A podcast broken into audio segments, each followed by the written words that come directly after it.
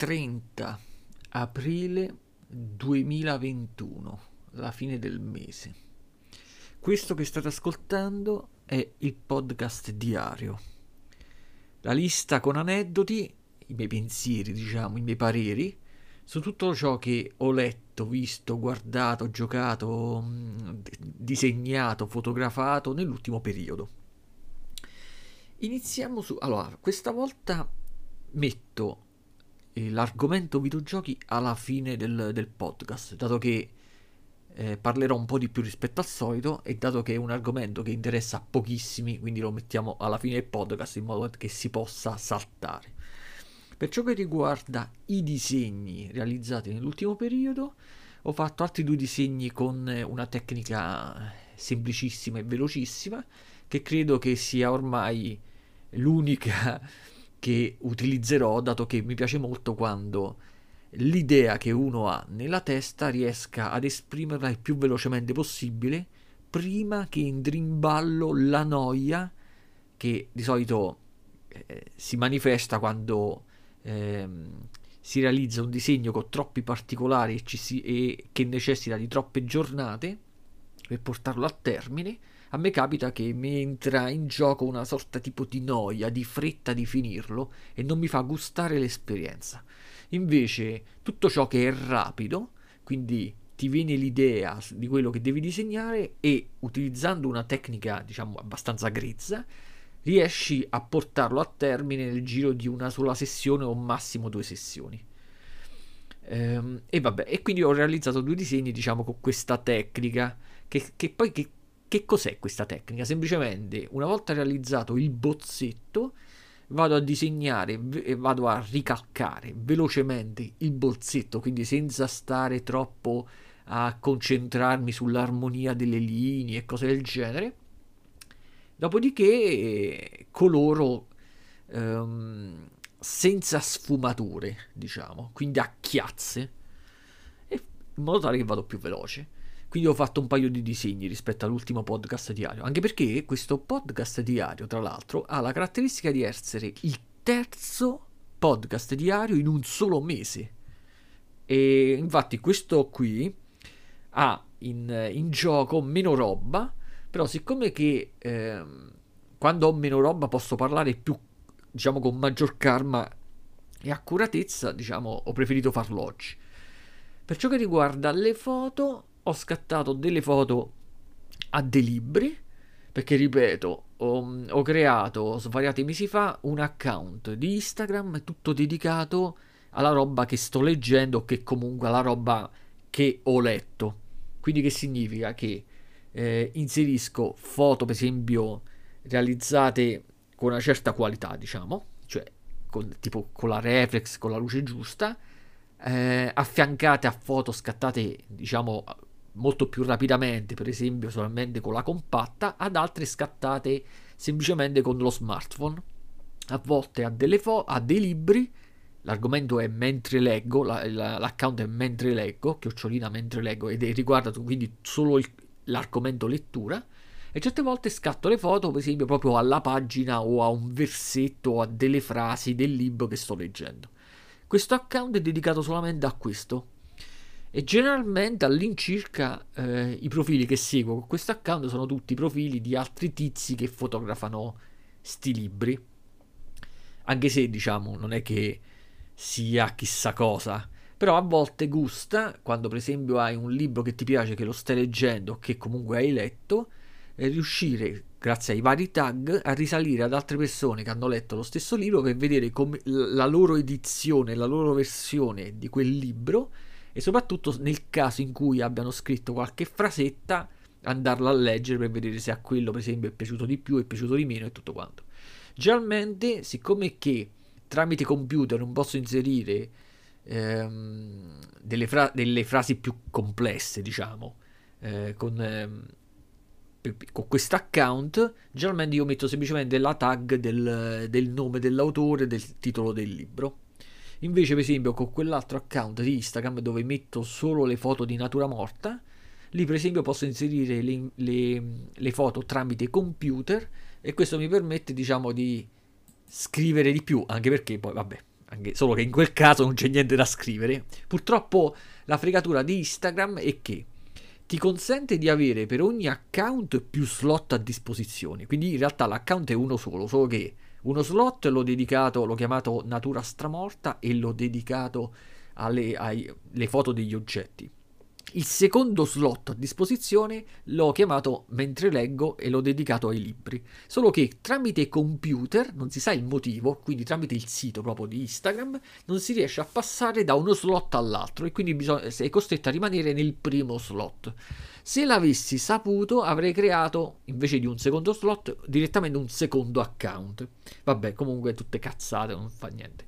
Perciò, quindi per ciò che riguarda le foto, ho fatto foto di questo tipo in futuro dovrei fare un'altra foto eh, complessa proprio di natura morta perché ho trovato un altro vaso interessante, solo che per ora diciamo non mi viene in mente niente e mi dedico più ai libri.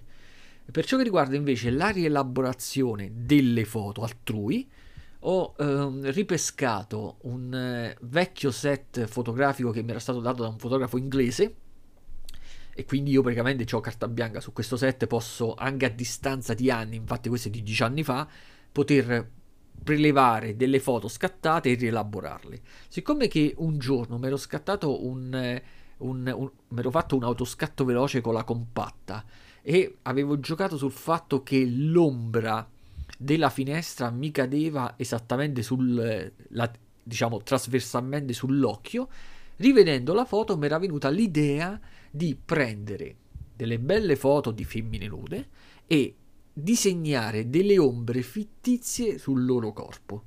Con questa idea ne ho fatte due, con due modelle diverse, sempre però dello stesso fotografo. Eh, la prima, diciamo, l'ho, l'ho, fatta tipo per prova, e la seconda invece praticamente aveva tipo un'ombra costituita da una W, però non orizzontale, una V sopra e una V sotto, che si spalmava in maniera, diciamo, realistica sul corpo della modella.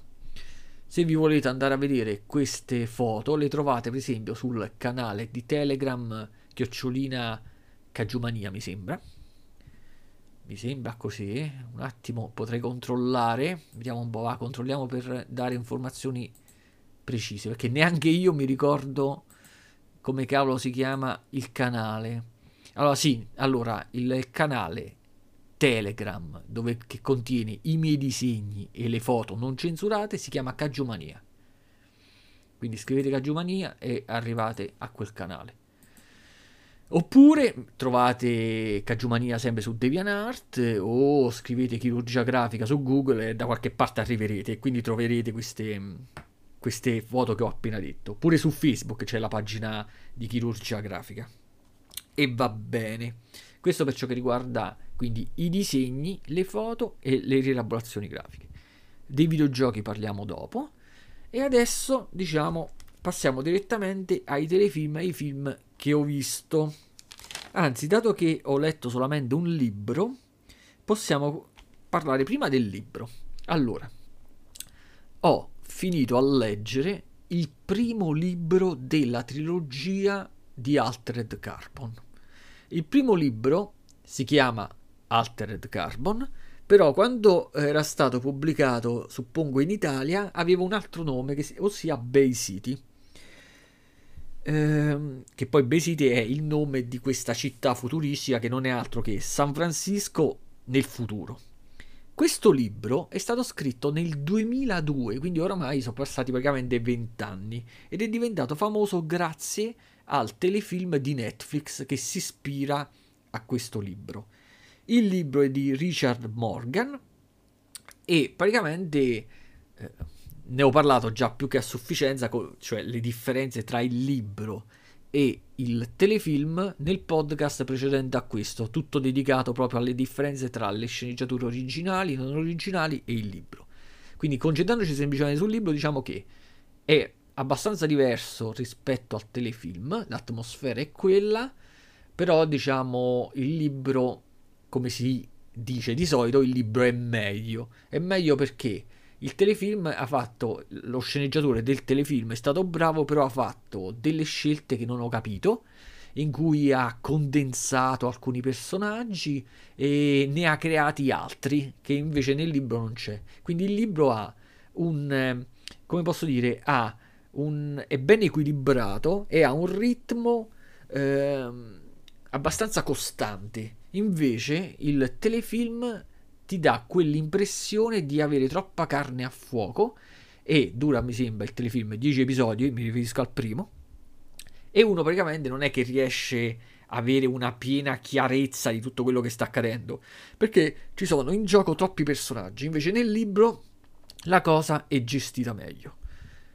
Adesso sto leggendo il secondo libro, non so specificare a che punto mi trovi, credo di aver letto comunque solamente una, una centinaia, un centinaio di pagine, però già posso assicurare che mentre il primo libro un po' gli assomiglia alla prima stagione del telefilm, il secondo libro ho proprio l'impressione che non ci azzecchi un cazzo proprio con la seconda stagione di, del telefilm che sta su Netflix.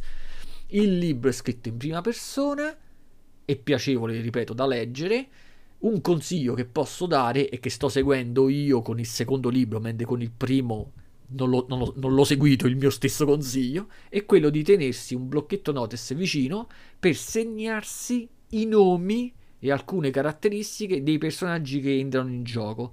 Perché ci sono comunque svaria- un numero abbastanza elevato di personaggi, tutti con il loro nome e cognome, a volte vengono citati per nome, a volte vengono citati per cognome e uno generalmente può capitare che non riesca a capire co- chi, chi è che sta parlando o chi è che sta facendo qualcosa o a quale personaggio si sta facendo riferimento.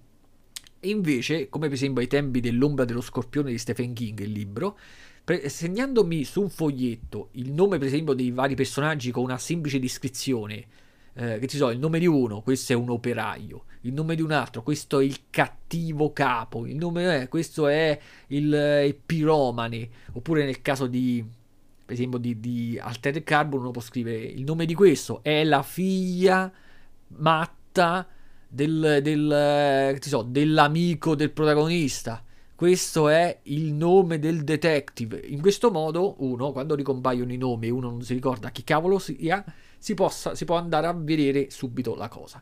Stesso procedimento lo usavo quando, ehm, svariati anni fa, avevo letto il libro di Thich Nhat sulla vita di, del Buddha. Lì pure compaiono un sacco di nomi dei vari monaci e praticamente mi, mi sono dovuto fare una lista, altrimenti non riuscivo più a capirci niente. Quindi questo è il nome della moglie del Buddha, questo è il nome del figlio, questo è il nome della madre, questo è il nome del cugino. Praticamente erano, comparivano una ventina di nomi, tutti nomi strani, che praticamente uno per avere una, una chiarezza durante la lettura eh, è meglio quindi farsi sto, sta cosa che è un po' scocciante, perché soprattutto quando uno si legge il libro steso sul letto, però è necessario, quindi blocchetti notice e penna a fianco.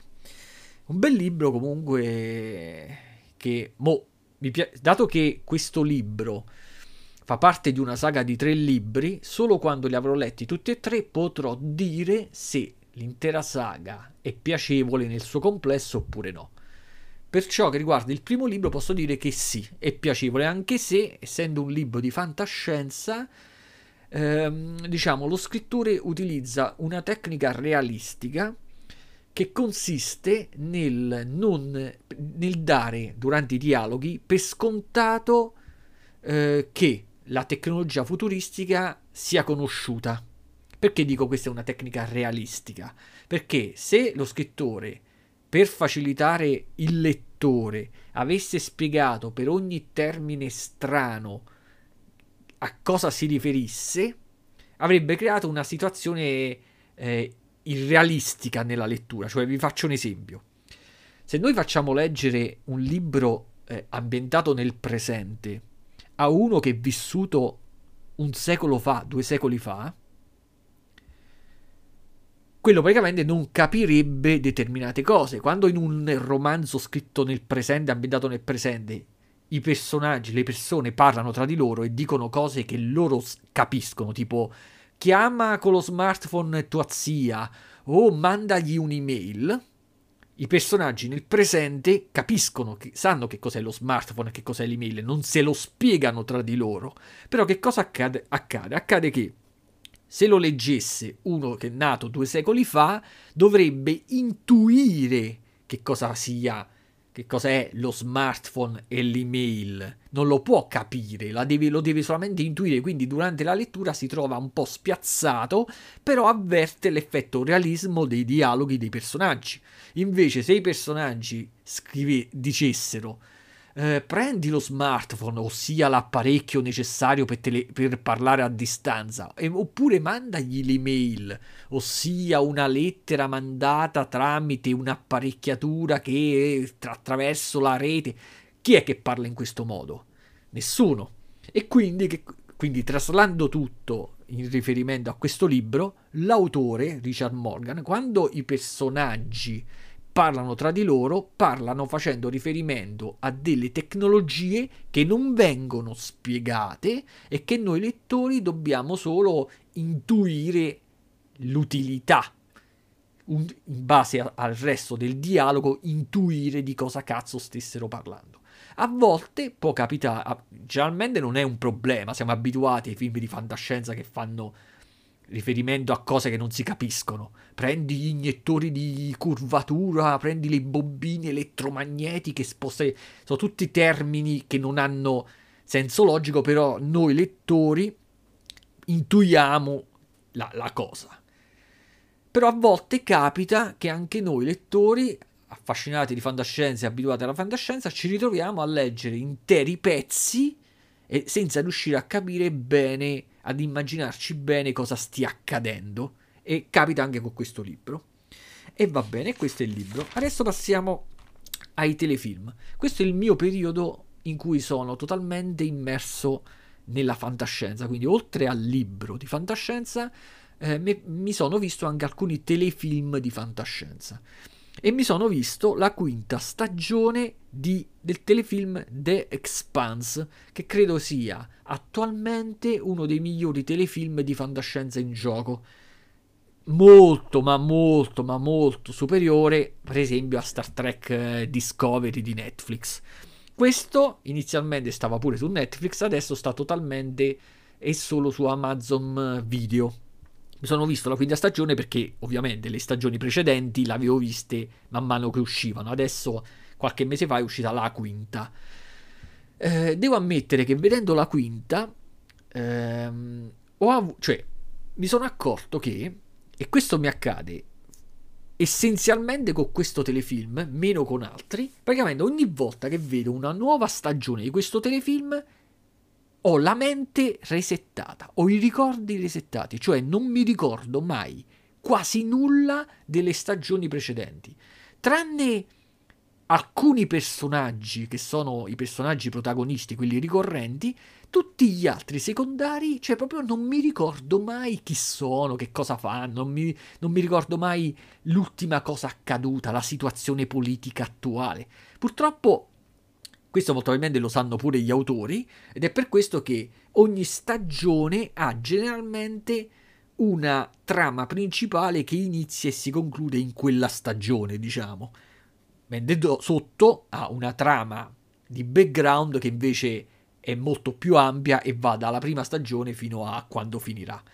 Questo telefilm ha la caratteristica di essere, del motivo per cui mi piace e del motivo per cui lo ritengo ma molto, ma molto, ma molto, ma molto superiore a Star Trek Discovery, è che pur essendo un, fi- un telefilm di fantascienza è molto accurato, la parte scientifica uh, è ben ehm, descritta, da, ti crea l'effetto realismo, quindi per esempio si prendono in esame pure piccoli dettagli che generalmente in un telefilm di fantascienza di merda come Star Trek Discovery non, si, non entrano proprio assolutamente in gioco. Quindi qui per esempio c'è il problema che eh, se ehm, acceleri troppo con la navicella e mm, aumenti il, la pressione rischi di subire, eh, di, di avere ictus oppure le navicelle non hanno una forma fantastica e bellissima, ma hanno una forma efficiente, che sembrano tipo dei grossi apparecchi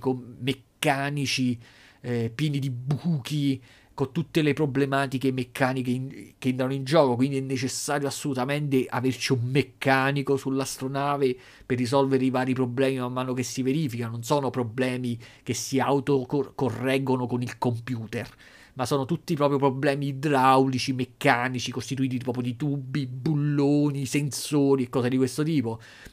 Poi mi piace molto tutta l'atmosfera politica che gli gira attorno, il il problema proprio dei soldi, di sopravvivere, di gente che non, anche nel futuro, per esempio, in determinate zone non ha problemi nel trovare lavoro, l'assistenza sociale, no, è proprio fatto, è molto accurato, quindi pur essendo di fantascienza non è che risolve i problemi a cazzo di cane, tipo schiaccio il tasto e mi teletrasporto porto da un'altra parte. O eh, faccio fare tutto al computer. O chissà cosa che di, solito, accade con Star Trek Discovery per esempio. E vabbè. Il problema però che ho avuto ripeto con, vedendo questa quinta stagione è che io vedevo pers- alcuni personaggi e dicevo ma io questa l'ho vista me la ricordo che stava nelle stagioni precedenti ma chi era? Niente non, praticamente uno dovrebbe eh, ad ogni stagione rivedersi tutte le precedenti ho chiesto anche ad altri e pure ad altri accade la stessa cosa. E che purtroppo, siccome che andano in gioco un sacco di personaggi, un sacco di storie eh, in parallelo e secondarie, tutto quanto, o uno ha la memoria di ferro o amen. E dopo che mi sono finito a vedere la quinta stagione, mi sono andato a rivedere la prima stagione. Ho detto, mo mi rivedo quasi quasi solo la prima, perché mi ricordo che, la, che quando la vidi ai tempi, cioè 3-4 anni fa, ricordo che aveva una trama un sacco complessa in cui avevo capito tra poco e niente. Allora ho detto, adesso che ho un quadro più generale consolidato, no? Perché anche se... Vabbè, non mi ricordo alcuni personaggi, però sono arrivata alla quinta stagione, quindi io adesso ho un quadro generale della situazione. Rivedendomi la prima stagione dovrei, diciamo, provare una sensazione di maggiore chiarezza. In realtà mi sono accorto che la prima stagione è proprio complessa di suo, ovviamente uno la capisce meglio perché sa chi sono i personaggi, quindi quei personaggi che all'epoca ancora non conoscevi adesso li conosce e quindi ti, gu- ti godi meglio come loro gestiscono le cose, però devo ammettere che la prima stagione è veramente complessa. Tutta questa complessità che ha questo telefilm molto probabilmente è legata al fatto che si basa su una saga letteraria conso- cioè nuda e cruda, proprio consolidata una, una saga eh, letteraria eh, imponente, costituita da, mi sembra, 8 o addirittura 10 libri. Ancora deve finire, per farvi capire. Eh, I libri sono di James Corey, che in realtà si firma come se fosse un'unica persona, ma in realtà sono due scrittori diversi, e sono Daniel Abram e Ty Frank. Questi praticamente lavorano insieme, non so come si possa come due scrittori possano lavorare insieme, non, riesco a immaginarmi la dinamica. Per me un libro ha senso se scritto da solo, non, non riesco a capire come funziona la cosa. Tipo che ti so, uno sta steso sul letto e detta a quell'altro, non, non lo so come funziona. Fatto sta che molto probabilmente questa complessità è dovuta al fatto che vengono gestite da ben due persone, non lo so. E ehm, evidentemente il successo che ha avuto questo telefilm è stato tale da eh, far fare un contratto a questi due autori che si sono praticamente impegnati nel, per realizzare o 8 o 10 libri. Quindi il telefilm andrà avanti fin quando eh, termineranno i libri e quindi poi verrà fatta la sceneggiatura per, per le varie stagioni. E vabbè, comunque gusta e sta su Amazon Video. Avrei inserito, cioè dal punto di vista di, della violenza eh, è appagante, ma avrei inserito mm, anche un po' di femmine nude ed è per questo che in realtà l'atmosfera che si respira con la prima stagione di, di Altered Carbon e in generale con la saga di Altered Carbon mi piace ancora di più perché lì convoglia un po' di tutto, la violenza, la sessualità, eh, un po' di spiritualità, c'è cioè un po' di tutto in Altered Carbon. Invece qui, diciamo, è una fantascienza proprio nuda e cruda ma accurata. E mi sono visto quindi questo. Non penso di rivedermi anche la seconda stagione, però non è detto. Mentre le successive, la terza, la quarta e la quinta, evidentemente gli autori o, lo, o gli sceneggiatori hanno percepito il feedback da parte dei, degli spettatori, ossia del fatto che le prime due erano troppo complesse e complicate da riuscire a seguire bene e allora, molto probabilmente per questo motivo, la terza, la quarta e la quinta hanno semplificato di brutto eh, la, le, le, la, tematica principale, quindi proprio hai sempre ben in testa quello che sta accadendo. Per esempio, nella quinta c'è il, um, il terrorista, quello è il terrorista, quello è il nemico, e dobbiamo eh, o ucciderlo o comunque arrestarlo bloccarlo. È facile da capire. Nella quarta c'era sto pianeta, ma non mi ricordo manco più com'era la, la storia, però riuscivi a capire quello che stava accadendo all'incirca. Invece con la prima e la seconda stagione eh, lo spettatore rimane sempre eh, come una palla che rimbalza da una scena ad un'altra senza riuscire bene a collegarle. E quando si rie- le riesce a collegare accade praticamente stiamo praticamente all'ultima puntata o alla penultima puntata. E tutte quelle precedenti invece te le sei viste così con la confusione nella testa mi sono visto quindi, do, eh, assieme a sto The Expanse, mi sono visto il telefilm della Marvel The Falcon e The Winter Soldier, che sono comunque solo sei episodi. Allora, diciamo subito che... Allora, il regista, vabbè, è Kerry Scogland, insomma, che cazzo sia, e l'ideatore di, del, di questo progetto è Malcolm Spellman. Allora, diciamola così. Finora di telefilm della Marvel di questa tipologia nuova, quindi escludiamo quelli che erano stati fatti su Netflix, di questa tipologia nuova, quindi abbiamo solamente questo per ora e WandaVision. Allora, tra i due vince, a mio punto di vista, questo. Cioè, mi è piaciuto molto di più questo. Perché questo è classico, è stato realizzato in maniera classica, uno standard, sarebbe potuto essere benissimo tagliuzzando qua e là un film, un classico film medio della Marvel. Invece WandaVision hanno voluto tentare di fare qualcosa di innovativo, qualcosa di strano. Ho apprezzato il tentativo, però per esempio non mi è piaciuto il, risu- il, il risultato.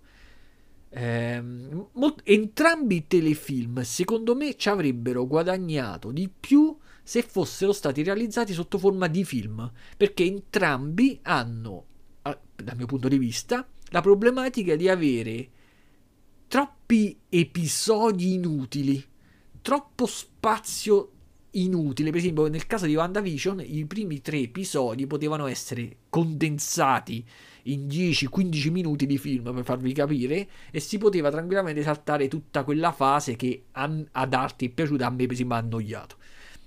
Stessa cosa qui, qui abbiamo 6 episodi, ma se escludiamo tutte le cazzatelle eh, inutili, poteva essere tranquillamente un film di 3 ore.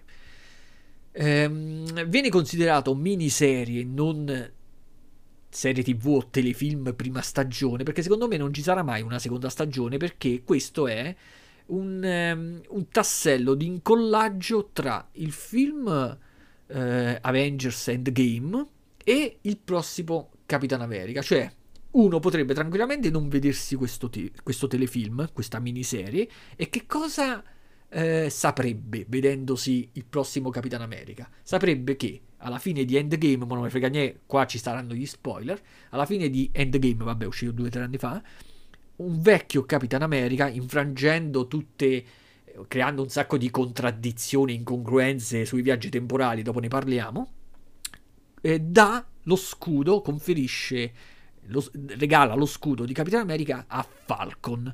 E glielo dà a Falcon e non ad altri perché vuole proprio che sia Falcon ad essere Capitan America. Quindi nel prossimo Capitan America il, il Capitan America sarà Falcon. E quindi uno dà per scontato che se nel film precedente Capitan America ti dà lo scudo, nel film successivo sei tu Falcon che hai lo scudo. Questo telefilm si piazza in mezzo a queste due ovvietà e ti, fa, e ti racconta la storia di Falcon che deve, che acc- quindi uno, diciamo è uno sviluppo interiore, è lui che deve accettare dentro di sé di diventare il, il successivo Capitan America.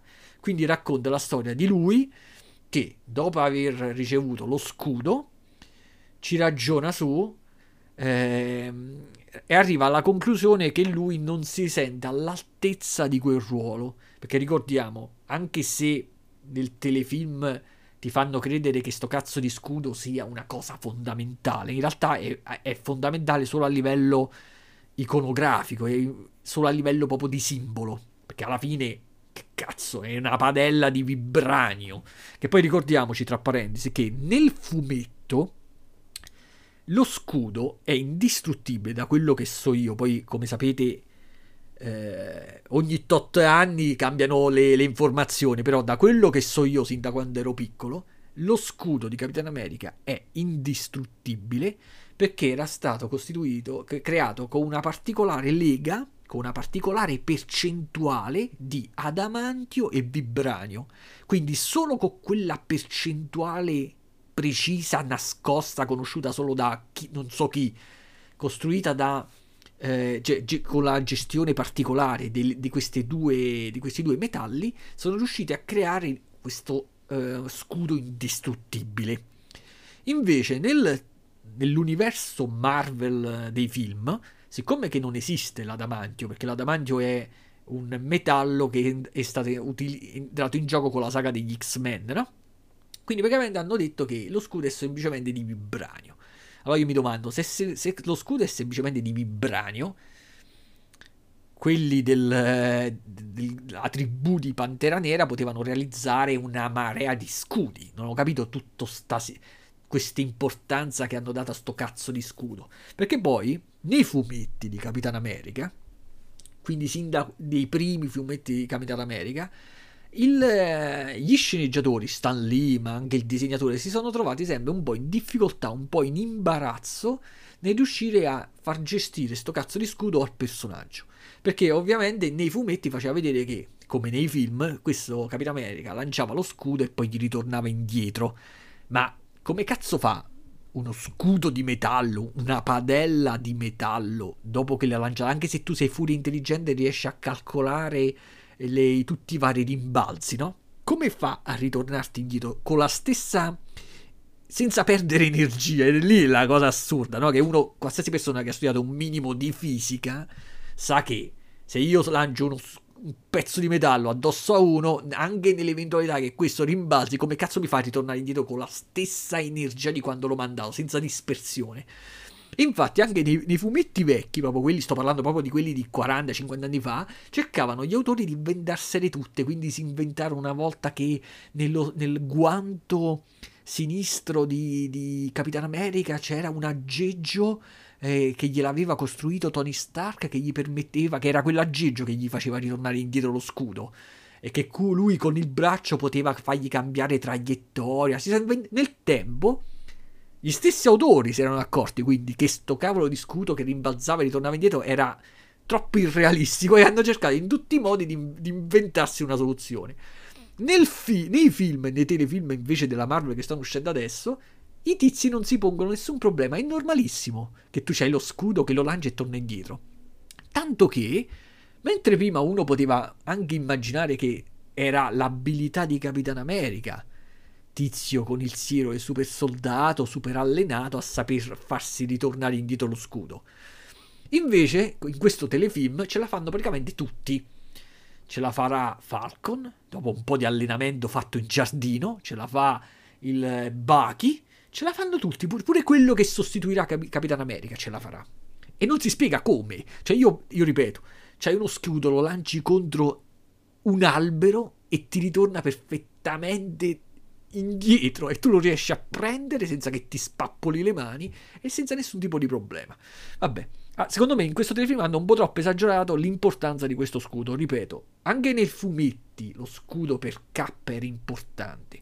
Ho letto um, un mese fa una storia di Capitan America eh, uscita sui 15-20 anni fa, molto bella, ma non mi ricordo come cazzo si chiama, dove faceva vedere nei fumetti, eh, era una bella storia matura, dove faceva vedere che ehm, eh, per spingere Capitan America ad andare da uno, che stava tipo in una grotta sotto il mare, una cosa che gli voleva parlare, praticamente quello gli aveva mandato tipo tre assassine che eh, non avevano lo scopo di, di tramortire Cap perché non ce l'avrebbero mai fatta, ma avevano lo scopo di rubargli lo scudo per, fa- per costringerlo a farselo venire a riprendere a port- e quindi a ehm, diciamo, a, a, a, incontrare il tizio che, che aveva mandato questi. E quindi faceva vedere che queste tre, quando lui avevano, gli aveva tirato lo scudo appresso, queste tre riescono a prenderlo e scappano. A quel punto Capitan America sì, si incazza perché quello dice cavolo, il mio scudo è unico, cioè è unico nel suo genere. Però apre l'armadio e prende uno di riserva. prende uno di riserva e parte comunque per andarsi a prendere l'originale. Quindi diciamo, tutta questa importanza che sto cazzo di telefilm ha dato a sto scudo la riesco a capire solo dal punto di vista simbolico. Come se chi ha lo scudo è Capitan America e chi è Capitan America è il simbolo degli americani. Stop. Invece nel telefilm spesso esagerano sulla, sul concetto proprio di scudo. C'è una scena in cui in tre si, stanno, si prendono a botte come dei bambini per togliere lo scudo dal braccio di uno. Cioè sembrava chissà che cazzo fosse sto scudo. Perché in realtà la storia di, questa, di questo telefilm qual è? È semplicissima. Vediamo Falcon che praticamente non, è, non si ritiene all'altezza dello scudo, ripeto, a livello simbolico, non si ritiene all'altezza di, di vestire i panni di un futuro Capitano America e che fa? Consegna lo scudo al governo. E lui pensa di consegnare lo scudo al governo per farglielo tenere nel museo di Capitano America. Invece il governo che fa? Eh, prende un soldato, uno dei più bravi, normali, un essere umano normale senza poteri, gli fa un costume simile a quello di Capitano America e gli dà lo scudo. Allora Bucky si incazza di brutto con Falcon e gli dice se Capitano America ti ha dato lo scudo significa che Capitano America pensava che tu fossi adeguato ad essere il prossimo Capitano America. Ma se tu hai dato via lo scudo, significa che Capitano America si sbagliava con te e se si sbagliava con te, allora si sbagliava anche ridandomi fiducia a me. Faceva, ha fatto un ragionamento un po' del cazzo e quindi Bucky si incazza con Falcon perché ha, ced- ha ceduto lo scudo che poi è finito nelle mani di questo nuovo Capitano America che non è altro che, ripeto, che un soldato normale che si è allenato a lanciare lo scudo. Però io, io pensavo, diciamo, un, so- un, tizio normale che si allena a lanciare lo scudo non ce la farà mai ad utilizzarlo come lo usava Cap. E invece sì, tranquillamente. Una qualsiasi persona, se si allena un po', riesce nel, nell'ottica della Marvel, del cinema Marvel, a, a tirare sto scudo. Cioè, nella realtà, lo scudo, una volta che l'hai lanciato, già l'hai perso. Infatti ci stanno delle scene tipo che combattevano sopra ad un camion e lui lancia lo scudo, lo stanno sopra al camion, lancia lo scudo, per me già lo scudo è perso. cioè, voi immaginatevi le pallette di quando giocavate a biliardino. Cioè, praticamente di, di 3-4 che ci avevi all'inizio, dopo qualche mese già te ne ritrovi con una sola, che perdi le pallette in un attimo. Figurati uno scudo che lanci mentre stai su un camion in movimento. Comunque, a parte questo. E quindi tutto ruota, inizi- nella parte più interessante, eh, abbiamo quindi questo nuovo Capitano America che è un po' antipatico, il classico personaggio antipatico che non lega con eh, Falcon e, e il soldato d'inverno là, e Bucky. Il problema in gioco sono dei terroristi, dei terroristi che sono potenziati perché hanno, un, hanno utilizzato un siero simile a quello del super soldato. Quindi all'inizio la storia è questa. Ed era pure abbastanza interessante, diciamo, anche perché col, su telefilm ci hanno spesi i soldi, quindi abbiamo gli effetti speciali, abbiamo tutto.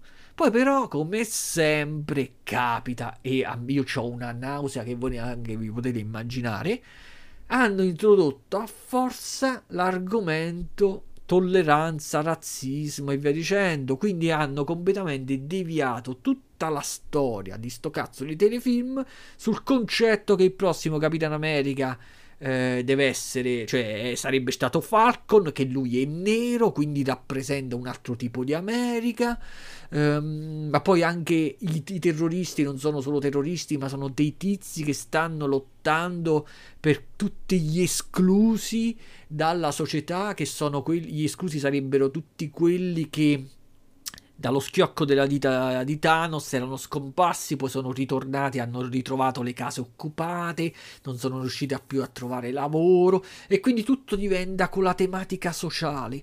Allora io dico, no? Ma se tu fai un telefilm con la gente con i costumi, con la gente che si piglia botte vestita da falco, con lo scudo che ritorna indietro.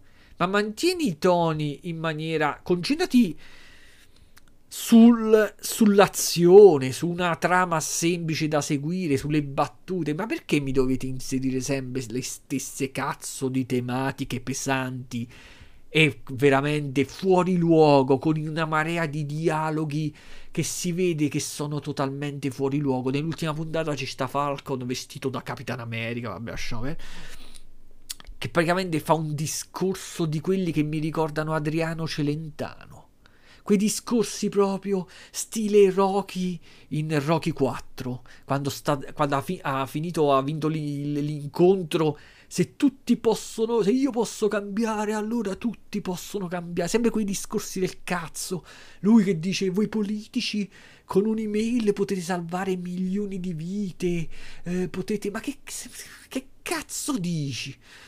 Vabbè, comunque, invece, concentrandoci proprio sul telefilm, diciamo che il telefilm se tagliuzziamo quella, queste parti veramente ridicoli, che stanno pure un po' all'inizio, eh? cioè all'inizio c'è, c'è sto Falcon che ha il problema dei soldi, che per me è incredibile.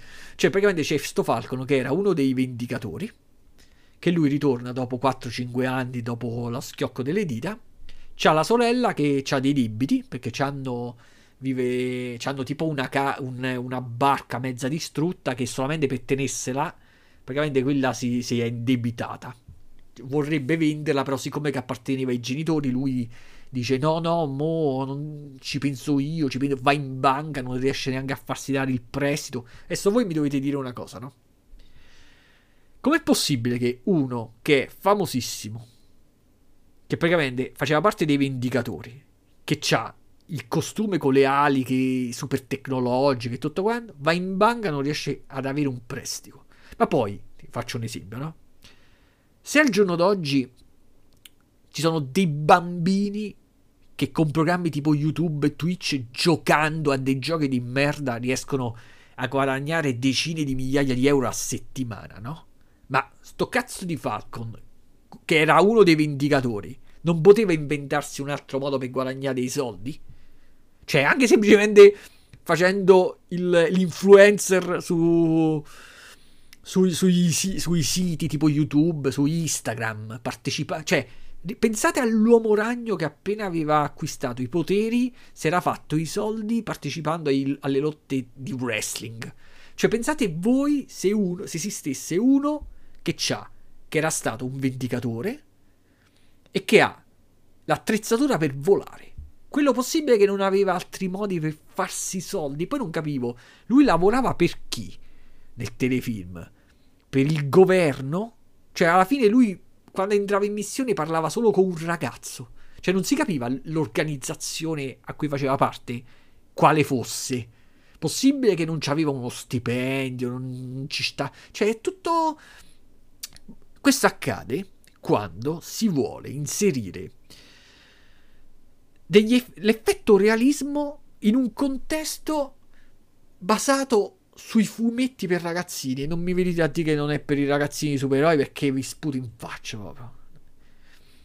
Leggetevi un qualsiasi fumetto dei supereroi con obiettività e non mi venite a dire che quello non è un fumetto per ragazzini. I fumetti più maturi sono, sono altri.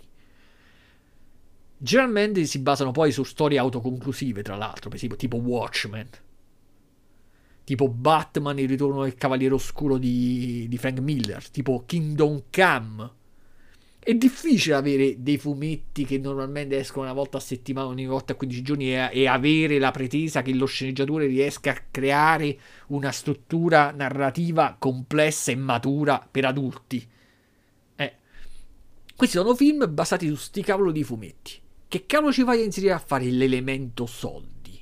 Esempio, io mi ricordo che nei fumetti ci stava, per esempio, Power Man, Luke Cage, che lui per guadagnare i soldi nei fumetti faceva tipo il mercenario, il supereroe a pagamento. Però diciamo che per un supereroe guadagnare i soldi ci sta un modo. Invece nel telefilm sembra che sto cazzo di Falcon proprio eh, momenti non c'ha niente da mangiare per farti capire con la sorella e i figli della sorella eh, pieni di debiti boh, non, riesco proprio a capire la struttura di tutto quanto.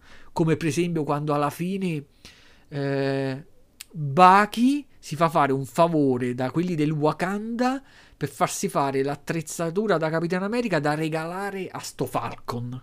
Adesso io mi immagino quelli del Wakanda in Africa che si mettono a progettare le ali e il nuovo costume di Falcon con i colori dell'America da regalare a Falcon. Poi sto Falcon non c'entra proprio niente con quello dei fumetti. Quello dei fumetti era uno normale che aveva la, un'attrezzatura per poter volare, e aveva sto falco vero. Però era un tizio normale, era un amico di Capitano America, no? Qua, porco cane, è un incrocio tra Iron Man e Batman. Cioè uno che ha una... Mar- è uno normale che ha una marea di gadget, solo che mentre Tony Stark i gadget se li faceva da solo, pure Batman, e Batman tra l'altro è una specie di ninja, questo praticamente ha tutti questi gadget che non ho capito chi cazzo gli fa manutenzione, chi glieli dà, chi glieli fornisce in continuazione, perché poi le cose man mano si sfasciano, no? Quindi c'ha ste ali super tecnologiche che sono sempre diverse, quindi praticamente significa che le sfascia lì, cioè praticamente se voi vi vedete tutti i film dove compare lui, ogni film ce l'ha diverse. Poi c'ha questo droide dietro la schiena che lui comanda eh, tramite il, il, casco. Il droide, questa specie di. come si chiama? Quella, quel coso che vola, che sarebbe la, la versione meccanica a droide, eh, a drone del falco vero che aveva invece il tizio dei fumetti però lui ce l'ha a drone e lui gli fa fare tutto, gli fa fare le ricerche su internet, dimmi quante persone stanno dentro all'elicottero. E il drone gli fa, fa la scansione dell'elicottero e tutto quanto. Le ali non sono più delle semplici ali per volare ma diventano uno scudo, quando lui combatte eh, si piazzano per terra, cioè, oltre tutto ciò Mo c'ha pure lo scudo che non ci azzecca niente col resto del costume. Quindi voi immaginate uno che sta volando e mentre vola lancia lo scudo. Le possibilità che lo riesca a ripigliare sono zero. Come cazzo fa a riprendere uno scudo dopo che lo lanci nel vuoto? Contro cosa rimbalza per poterlo riprendere? Cioè, minimo ci vorrebbe tipo l'effetto tipo ci vorrebbe stato tipo un GPS per, fa, per capire dove sta sto scudo dopo che l'ha lanciato. Non lo so. L'unico personaggio introdotto eh, nel telefilm sto US Agent, USA Agent, vabbè, quest'altro tizio che sarebbe il nuovo Capitano America, ma dura pochissimo. Eh, perché praticamente diventa subito, fa subito la cazzata appena si frega una, un siero, se lo inietta, quindi pure lui alla fine acquisisce i poteri però appena li acquisisce subito fa la cazzata perché un terrorista gli uccide il suo amico negro e lui per vendicarsi lo ammazza davanti alle telecamere. Allora il governo degli Stati Uniti, ovviamente, si deve parare il culo e siccome che lui aveva ammazzato un terrorista, un terrorista in terra straniera davanti alle telecamere, l'unica cosa che può fare il governo è mi dispiace, ti congediamo con disonore e amen. Però la cosa bella è che non, necess- non era necessario che Falcon e Bucky gli, ci, si prendessero a botte con lui per togliergli lo scudo a forza. Quando il governo ehm, lo, lo, lo, aveva poi successivamente eh, congedato con disonore, lui non era poi così pazzo da fuggire. Avrebbe riconsegnato oltre al costume anche lo scudo. Invece non si spiega per cui invece gli, Falcon e quell'altro glielo li hanno dovuto strappare con la forza, come se proprio fosse un giocattolo fondamentale, proprio di dammi il mio giocattolo. Questa è una cosa che io proprio non... è la parte più patetica di tutto il telefilm. Troppa importanza allo scudo come scudo e non lo scudo come simbolo. Ma poi simbolo di che? Che cazzo se ne frega? del simbolo dell'America. Cioè, il telefilm ti fa credere come se tutti gli americani hanno bisogno di il, del simbolo di Capitan America. Ma che, che, capi, ma che gliene frega gli americani? Voi vi ricordate quando nel film Endgame c'erano, stavano a mangiare Capitan America, la vedova nera, Hulk e Ant-Man. Arrivano dei ragazzini, chiedono l'autografo a Hulk. Di Capitan America non gliene fregava proprio un cazzo, a nessuno gliene frega niente di Capitan America. Cioè se c'ero io, l'autografo me lo facevo fare da, dalla vedova nera da Scarlett Johnson, non da Hulk. Ma poi Capitan America stava là, non gliene fregava un cazzo a nessuno. Questo per farvi capire che tutta questa necessità della simbologia di Capitan America nasce e finisce in questo telefilm, secondo me. Non gliene frega niente a nessuno, non è tutta sta grande importanza. Comunque, dopo essermi visto sto telefilm, ora mi devo bere un po' di acqua. Fatemi bere un po' di acqua.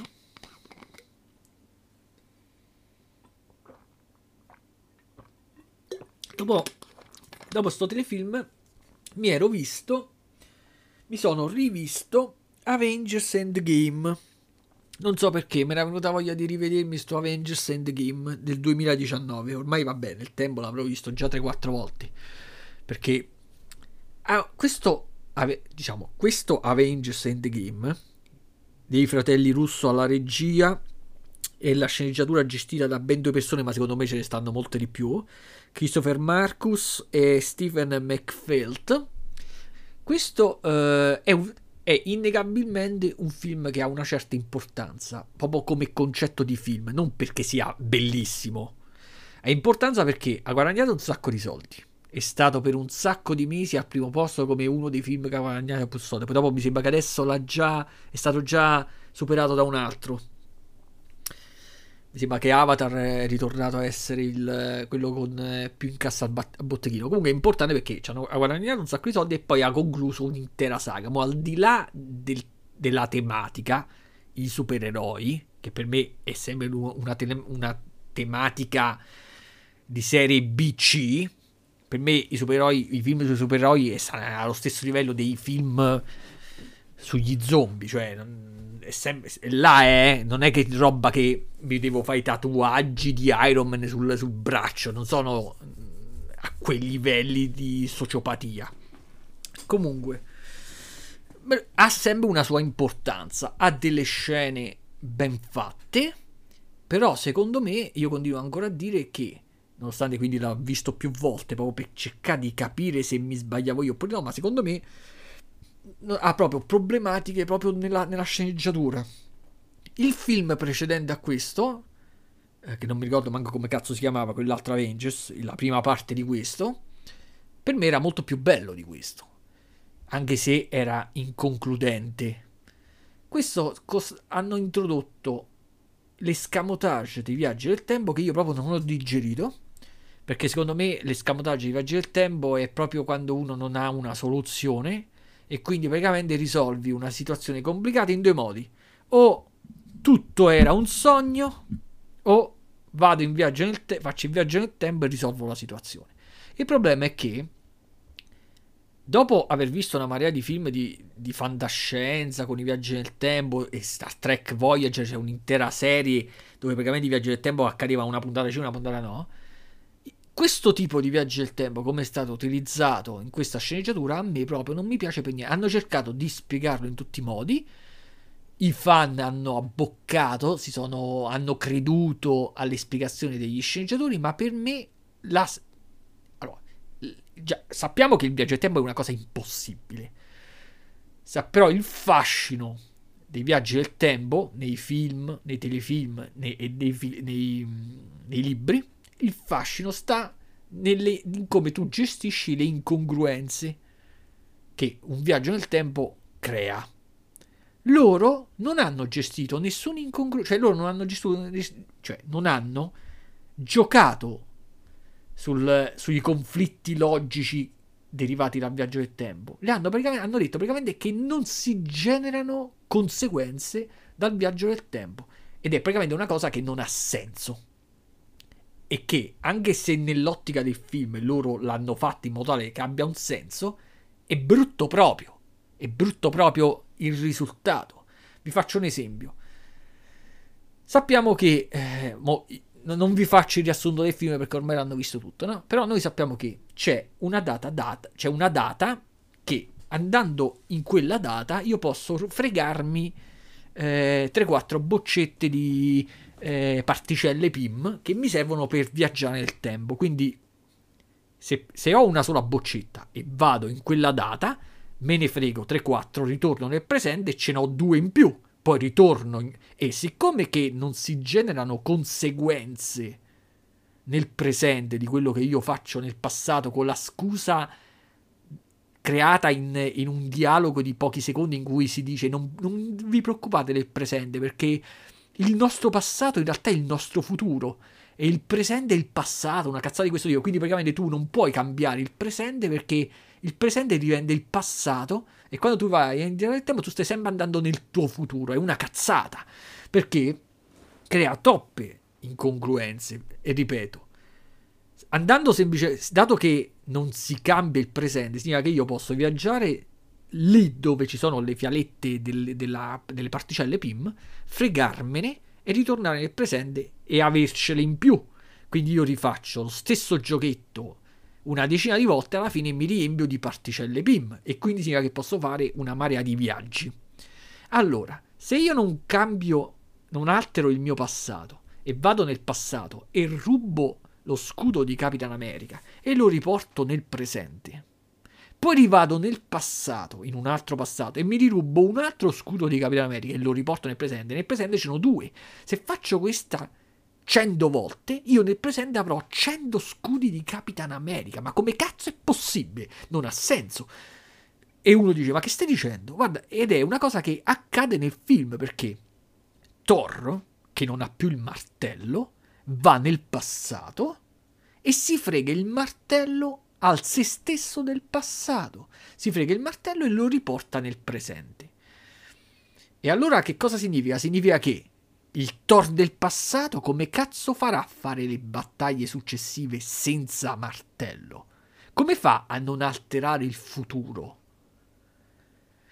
Io previsco più che ci sia la logica che se cambi il passato alteri il futuro, quindi il pre- anche il presente, piuttosto che come se la sono giocata gli sceneggiatori, perché come se la sono giocata con gli sceneggiatori, se tu fai 100 volte il viaggio nel passato, riesci a riportarti indietro 100 martelli di Thor, 100 eh, cazzo di scudi. Vi faccio un altro esempio. Hanno detto, e non si spiega senza dare nessuna spiegazione, che Vedova Nera è morta ed è morta in maniera irreversibile, non si può salvare in nessun modo. Ma com'è possibile? Vado indietro nel tempo, vado quando Vedova Nera aveva 25 anni, la prendo e me la porto nel presente. Poi rivado indietro nel tempo quando lei ce n'aveva 24, la prendo e la riporto nel presente. E quindi nel presente dovrei avere due vedove nere, una di 24 e una di 25 anni. Loro stessi lo fanno. C'è addirittura la scena che, che qualsiasi, qualsiasi fan di Star Trek a vedere quella scena praticamente gli è pigliato un infarto quando la tizia, la sorella di Gamora, là come cazzo si chiama, la tizia cyborg, sorella di quella verde, spara alla se stessa del passato. Cioè, è la cosa più ovvia che se tu ammazzi quello del passato, come cazzo fai tu a stare nel presente? Nell'ottica di questi sceneggiatori è possibile perché tu, eh, se cambi il passato, non succede niente nel presente. Eh, ho capito. Ma allora che cazzo di film è? Cioè, vado nel passato dove ci stanno le. Eh, che cazzo ne so? Eh, per, farti, per, farvi capire, eh, Thor alla fine del film precedente, invece di tagliare la testa a Thanos, lo colpisce sulla spalla, mi sembra, no? Allora riandiamo nel passato e tutti insieme col- cerchiamo di ammazzare Thanos, non colpendolo sulla spalla, ma colpendolo sul collo, e si risolve tutto. Cioè non è tutto, è una trama che ha così, ed è piena di buchi logici, che sinceramente, come la maggior parte tra l'altro dei film Marvel, anche se mo mi sta venendo voglia di rivedermi il Capitan America Winter Soldier, comunque la maggior parte di sti cazzo di film è così piena di contraddizioni, buchi di trama e tutto quanto, che l'unico modo, dal mio punto di vista e per me, per apprezzarli, è quello di vederle le singole scene cioè io vedo un film Marvel, mi piace quella scena di 5 minuti, poi fingo di non vedere l'incollaggio rispetto ad una nuova scena di 2-3 minuti e io mi vedo praticamente come un susseguirsi di scene che mi piacciono, ma nel complesso non riesco proprio a digerirli sti cazzo di film, perché, ripeto, cercano di sembrare utilizzano l'effetto realismo, quindi loro sono diversi rispetto al fumetto, perché il fumetto, quando tu lo leggi, tu sai che stai vedendo un altro mondo, un'altra situazione, un'altra cosa non realistica. Tu mentre leggi il fumetto non fai caso alle cazzate. Perché dici, cazzo, è un fumetto, me ne frega niente, devo vedere i disegni disegnati bene dal tizio, speriamo che i dialoghi siano scritti bene da quell'altro e che la trama complessiva, diciamo, mi appaghi. Ma quando vedi un film dove i tizi sembrano inseriti in un contesto reale, è difficilissimo riuscire a fare una sceneggiatura equilibrata. Perché, cioè, boh, è difficile, perché non... Ehm, rischi di fare, di far sembrare i personaggi dei, dei coglioni. Cioè, io quando per esempio vedo Falcon con il vestito nuovo, con, il cost- con le, le strisce dei cose americani, mentre in un fumetto dice vabbè capita è un fumetto, è un disegno, a vedere l'attore che veste quel costume, a me mi fa tipo compassione l'attore anche se guadagna miliardi di dollari. Perché dice, ma che cazzo sto vedendo? Per quale motivo deve andare vestito così? Che senso c'ha? Un conto posso capire eh, Tony Stark che si costruisce l'armatura, quindi ha l'armatura perché si è costruito l'armatura. Ma il costume colorato a che cazzo serve? Infatti è la stessa problematica che si era posta Brian Singer quando ai, ai tempi fece il primo X-Men e decise di vestire tutti quanti in pelle nera. Perché alla fine, anche se i fan, anche io stesso, ero curioso di vedermi i personaggi col costume colorato, ma nella, in un contesto reale con gli attori in carne ed ossa, non ha senso non ha senso il, il costume, i colori, le ali che si aprono, cioè proprio è tutto senza senso. Per quale motivo Falcon deve avere le ali? Ok, lui ha le ali, ma il progetto è stato fatto. I wakandiani sono in grado di ricostruirti le ali. Il governo è in grado di costruire su quel progetto le ali. Allora perché non fanno 100 ali e le danno a 100 soldati? Perché solo lui ha le ali? Cioè, sono tutti concetti che in un fumetto ha senso, ma in un contesto con gli attori a carne ed ossa, no.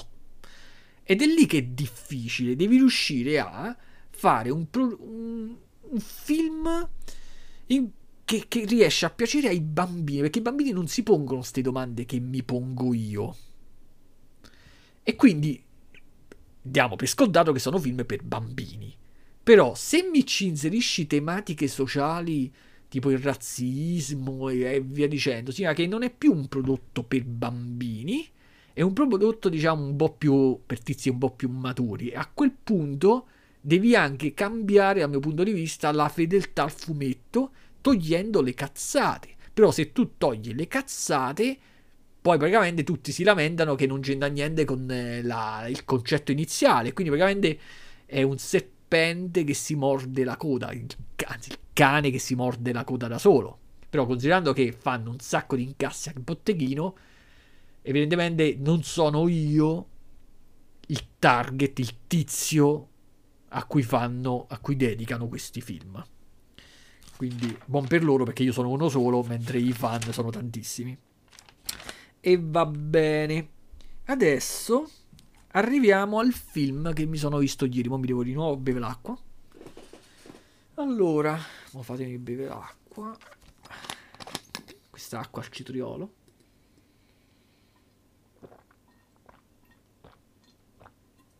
Qualche settimana fa eh, su YouTube mi sono visto due trailer di due nuovi film di Netflix che usciranno uno è uscito ieri e uno uscirà fra qualche giorno.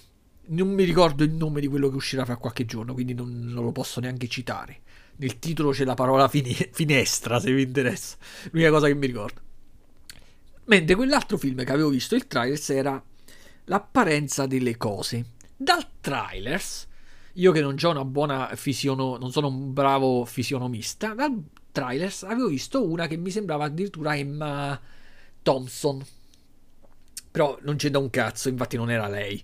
Però, diciamo, l'atmosfera che avevo visto nel trailer era tale da farmi segnare il nome da una parte ho detto, e dirmi, mo quando esce sto film me lo voglio vedere.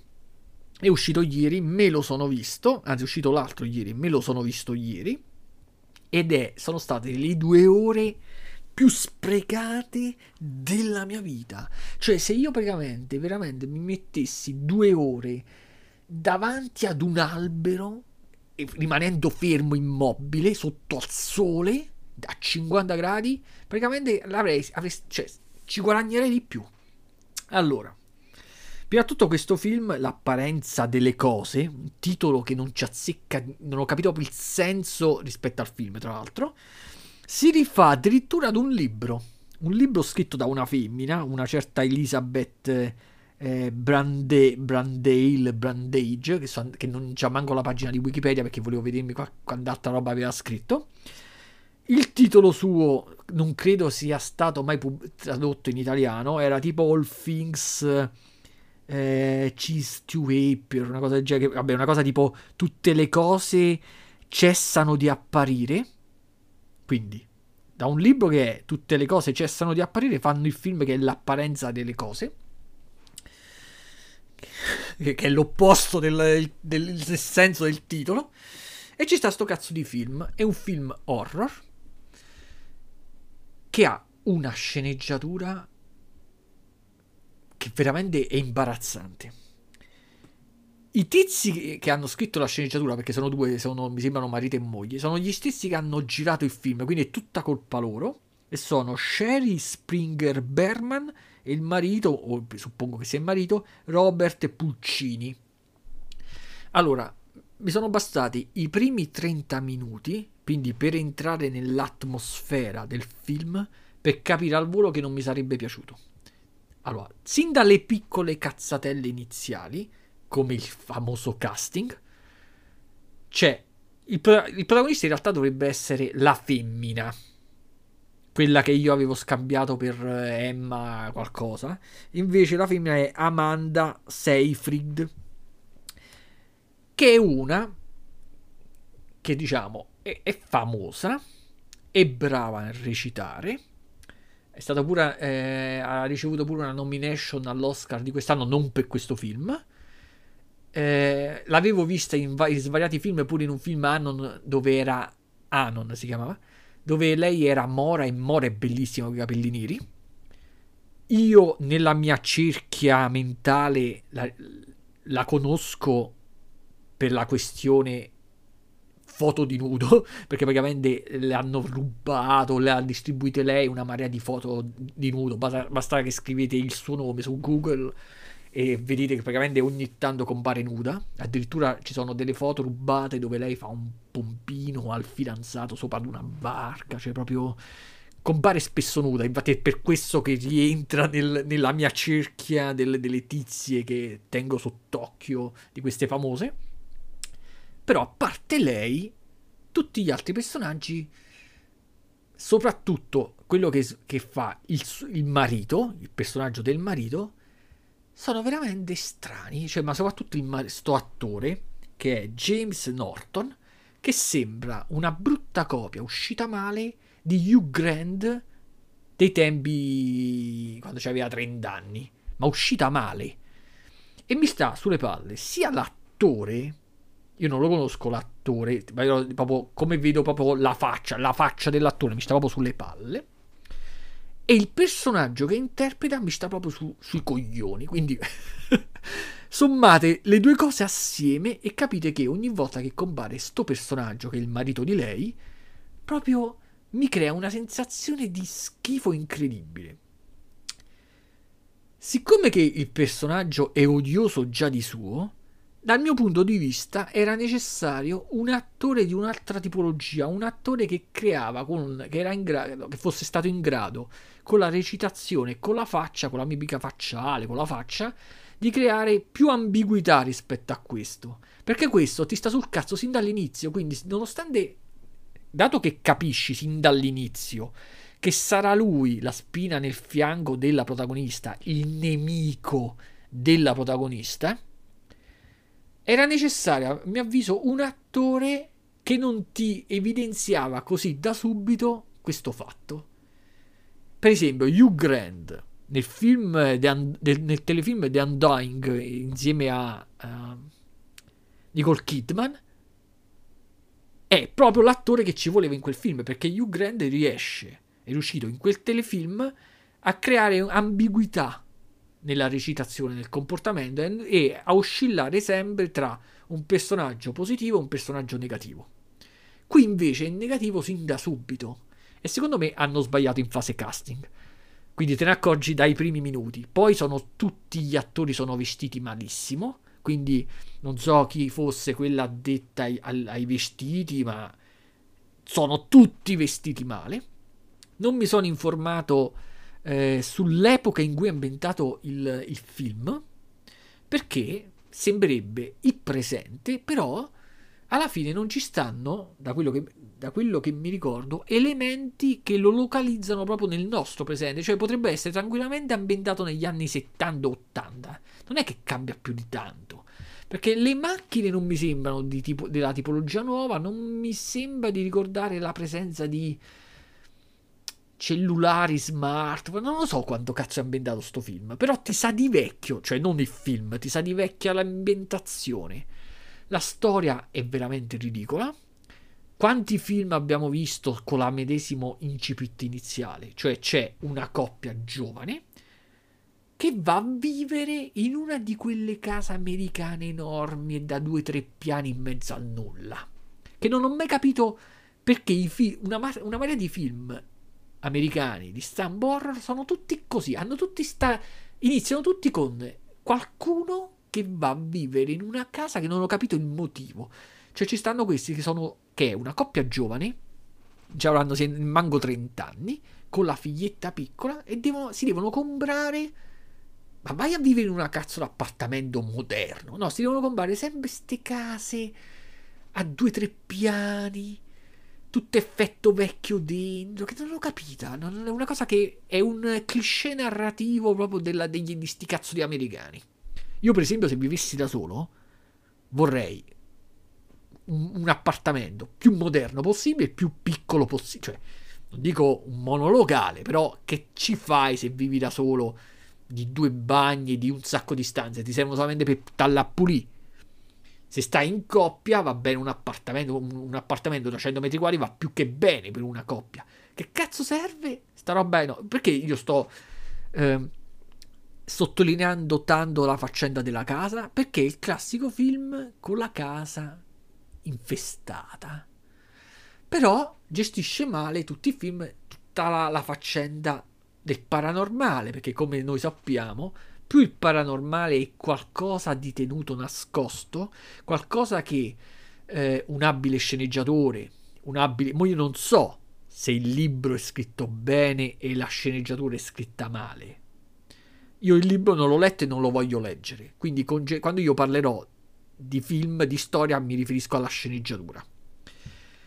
Un qualsiasi sceneggiatore bravo, quando ci stanno di mezzo i fantasmi, il paranormale, riesce a gestire la cosa in modo tale che lo spettatore, per più tempo possibile, anzi, spesso arrivando anche alla fine del, del film, non sa mai se quello che sta accadendo accade realmente o è sta tutto nella testa del, del protagonista che sta, che sta diventando pazzo. Qui invece, dopo tot di minuti, non mi ricordo neanche, ma stavamo prima della metà, la protagonista fa una seduta spiritica e vediamo eh, il manifestarsi praticamente del fantasma, il lenzuolo che vola in presenza di testimoni, che è una cosa che narrativamente parlando, quando ci stanno i, i mezzi fantasmi, non conviene mai fare. Quando ci stanno di mezzo, quando devi fare un film o una storia dove ci stanno le presenze paranormali, generalmente la cosa migliore è farle sempre accadere a qualcuno quando sta da solo. Proprio una tecnica narrativa con, eh, eh, quando, ci, quando, in gioco, quando entra in gioco l'horror. Se praticamente una cosa paranormale, un mostro, uno zombie o qualcosa comparisse quando sono presenti un sacco di persone, si smorserebbe di brutto l'effetto terrore. Cazzo, se comparisse un fantasma in, in mezzo ad una stanza e siamo in 7-8, non ci impauriamo allo stesso modo come se comparisse quando stiamo da soli. Questo è quello che sto dicendo. E sin da subito vengono mostrati i fantasmi. Sin da subito si capisce che in questa casa ci sono, cioè sin da subito, a metà, ci sono due, due fantasmi. Il fantasma di un marito e di una moglie che erano morti uccisi da lui. La moglie è buona, il marito è cattivo. E già entrano in gioco troppe cose che a me mi fanno storcere il naso, soprattutto quando si parla sempre di film horror con tematiche eh, di fantasmi e cose di questo tipo, no? Perché non si capisce mai, c'è il fantasma, quindi c'è il fantasma, quindi che significa che c'è l'aldilà, c'è il Dio, c'è il Dio, c'è il male. Allora, se c'è il fantasma, per quale motivo dovrebbe esserci il fantasma buono e il fantasma cattivo? Non riesco a capire la cosa, la questione. Fatto sta che, vabbè, poi, ah, tra l'altro, una degli altri personaggi me ne sono solo accorto a fine film quando sono andato a, a, ricercarmi il cast è la bionda che qui mi sembra che mora quindi non l'ho riconosciuta è la bionda la fidanzata di Better Call Saul infatti io l'avevo vista da qualche parte però era, qui l'hanno fatta un po' invecchiata mi sembra mora e non l'avevo riconosciuta subito e vabbè mo chiudiamo parentesi praticamente c'è da quello che si capisce ci sta Inizialmente la storia di questa coppia che va a vivere in un'altra città. Per poter vivere in, vanno a vivere in un'altra città perché lui riesce a trovare un lavoro da insegnante e lei lascia tutto, gli amici, la famiglia, il lavoro, per andare con il maritino.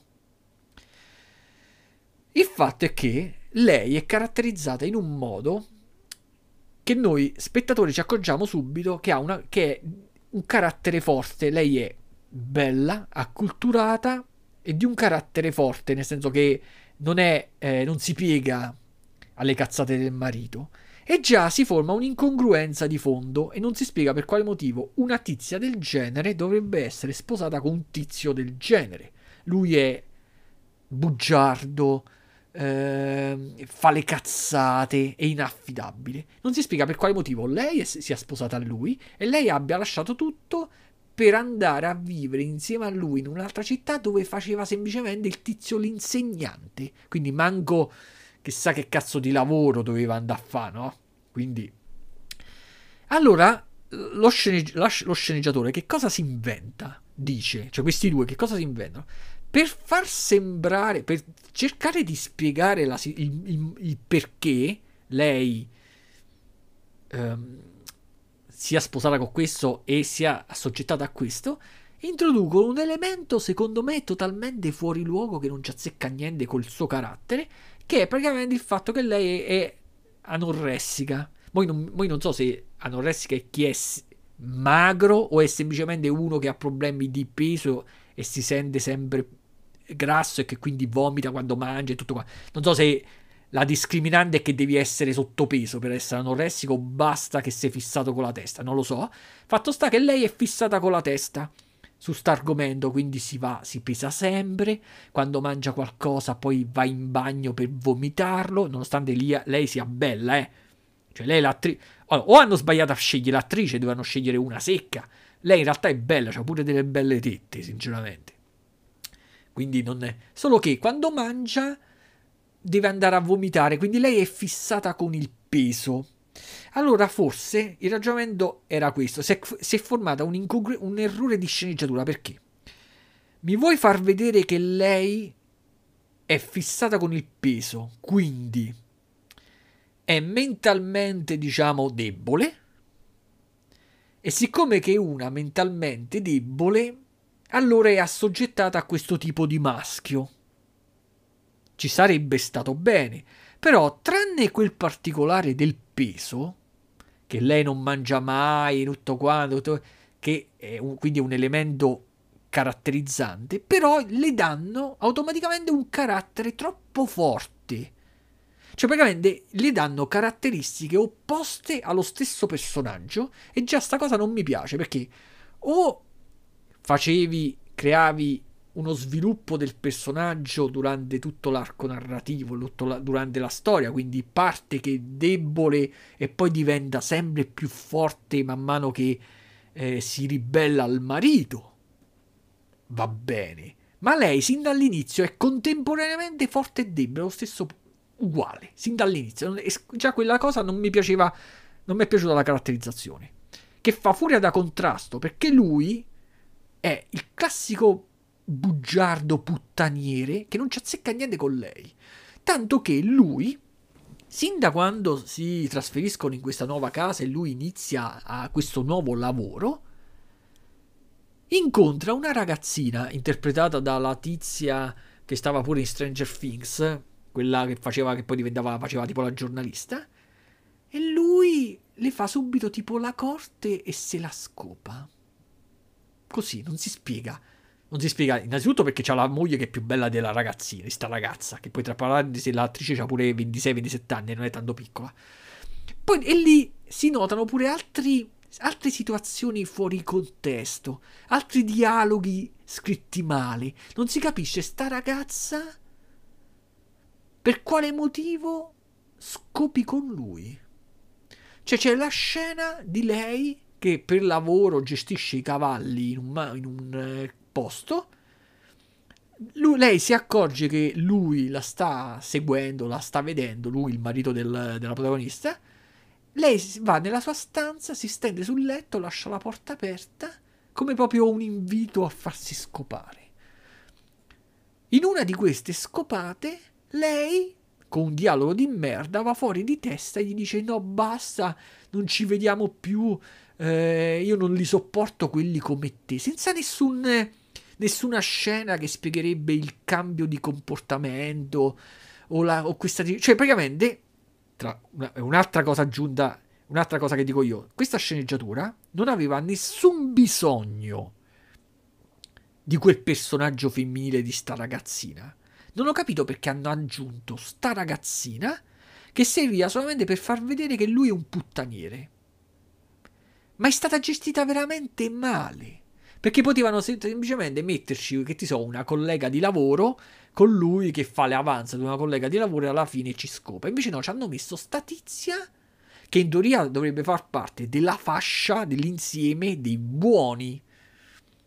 Perché è l'amica di quello che va a riaggiustare, fa i lavoretti nella casa loro. Quindi non, non, si, non si spiega per quale motivo questi due scopano. Vabbè, non si spiega. Ma poi continuano i comportamenti strani di sto tizio che mi stava su, sulle palle, tra l'altro, di questo Hugh Grant dei poveri. Lui, durante la festa nella sua casa, esce a fumarsi, lui che per lavoro fa il professore, davanti a tutti gli invitati, che sono tutti il preside, altri professori tutto quanto, lui si, si prende due spinelli cioè davanti a tutti, però come se nessuno li vedesse. E, se, e, mentre c'è la sua festa nella casa, lui se ne va in giardino insieme a quella che gli ha dato gli spinelli e si mette a fumare. Ma voi immaginate una scena del genere, cioè c'è una piccola comunità, tutti di, di religiosi tra l'altro. In questa piccola comunità i, i nuovi fanno una festa nella loro casa. Durante la festa gli invitati portano le torte, il ciambellone, le sciarpe in regalo e c'è una che porta la droga all'insegnante davanti ai suoi colleghi. L'insegnante ride, oh che bella la droga, e se ne escono loro due fuori a fumarsela. E mentre stanno, se la stanno fumando, lui fa, com- lui fa le avance a questa tizia, che gli ha portato la droga, che è l'amica della moglie, e gli blocca le mani ai polsi. So, io quella scena non l'ho capita proprio. Tanto che la, l'amica, la, l'amica della moglie dice lasciami, lasciami, si libera e se ne va. E rimane lui là come un coglione che ride. Non l'ho capita per niente quella scena, che senso c'aveva? Ma il bello arriva dopo. Si scopre che il lavoro che avevo ottenuto da professore l'avevo ottenuto falsificando una lettera di raccomandazioni. Ma come lo si scopre? Tramite una scena forzatissima che non ha senso, che lui, professore, porta gli studenti a visitare un museo e guarda caso in quel museo incontra proprio il tizio che praticamente doveva fargli la raccomandazione per, per andare a lavorare là e che, gli, che, si era rifiutato di fargliela e che lui se l'era eh, fatta da solo, firmando a nome di quello. Cioè se l'incontra proprio lì. E con un semplice scambio di frasi, che lui poteva, lui poteva tranquillamente dire al tizio, eh, io per lavoro faccio il giardiniere oppure faccio il magazziniere in una, in una fabbrica. No, quello gli va a dire proprio, io sto lavorando là dove era, necessaria, dove era necessario per lavorarci la tua raccomandazione che non mi hai fatto mettendogli proprio la pulce nell'orecchio. Ma se, io non do, se nessuno ti ha fatto la raccomandazione, come cazzo hai fatto ad entrare a lavorare lì? Infatti, quello telefonerà al preside successivamente dicendo al preside guarda che come ha fatto quello a venire a lavorare da te se io non gli ho fatto la raccomandazione? E il preside ovviamente gli ha risposto, come no? E, allora chi l'ha fatta quella che c'ha qui a nome tuo? L'ha falsificata lui. Quindi si scopre che il marito di lei, oltre ad essere puttaniere, a sparare un sacco di cazzate, ad essere eh, violento, ha trovato lavoro come professore pure falsificando le, i documenti e quindi perderà il lavoro. Proprio uno stronzo incredibile, una cosa incredibile. Tanto che nel contesto, il contesto, il, il ruolo dei fantasmi in questa casa era quasi secondario. Tanto che poi arriva un punto, ed è la fine del film che neanche ve lo voglio dire, dove uno dice, vabbè ma come finisce sto film di merda? Finisce a cazzo di cane. Cioè non, non mi rifiuto di dirvelo, però il fatto che se io non vi dico come finisce, dopo voi rischiate che ve lo andate a vedere. Invece sto film proprio sono due ore sprecate. Praticamente, quando ci manca ancora una ventina di minuti per finire il film, tu stai dalla parte della protagonista, che è una femmina, no? Che ha capito che il marito è uno stronzo e che si sta organizzando per lasciarlo e andarsene da quella casa. E il marito l'ammazza. Cioè la protagonista muore a 20 minuti dalla fine del film. Cioè, io non ho mai visto una cosa di questo tipo. La protagonista muore. La protagonista non vince, la protagonista muore pri- molto prima della fine del film. E allora uno dice, ok, ma poi il film prosegue con lui che farà finta di niente e cercherà di, nas- di eh, nascondere il corpo della moglie uccisa e poi ci saranno degli indizi in cui magari i ragazzini scopriranno che lui e lui verrà arrestato. No! I poliziotti subito capiscono che è stato lui. Cioè, non, la trama è veramente scritta a cazzo di cane. Cioè, non è che. Non, senza nessun equivoco, subito il, lo sceriffo, quando va alla casa e trova il cadavere del, della moglie di questo, subito capisce che è stato lui. Gli fa la domanda: Ma quella accetta con cui l'hai massacrata sopra il letto è la tua? E lui risponde sì. Eh, e allora stai allerta che mo faccio le indagini e, e ti metti in culo. Cioè, proprio. E lui. Arrivano i genitori dalla città. Che sempre con le solite scene. Non, non ti preoccupare, mo metteremo un avvocato eh, bravissimo di Detroit. E risolviamo la questione. Ma che vuoi risolvere? Era l'unico indiziato, era lui, era il marito, lascia, è sua, la moglie è morta nella, nella, sua stanza, tutti sappiamo che è stato lui, nessuno lo può vedere in quella comunità, sappiamo che ha trovato lavoro a cazzo di cani, anzi no, perché lui, tra l'altro, uccide pure il preside per non far sapere che era stato, aveva, aveva falsificato i documenti. Però che uno dice, cazzo, lo è intelligente, diciamo, nell'ottica dell'omicidia uccide il preside prima che il preside possa licenziarlo. Però che fa? Fate le cazzate.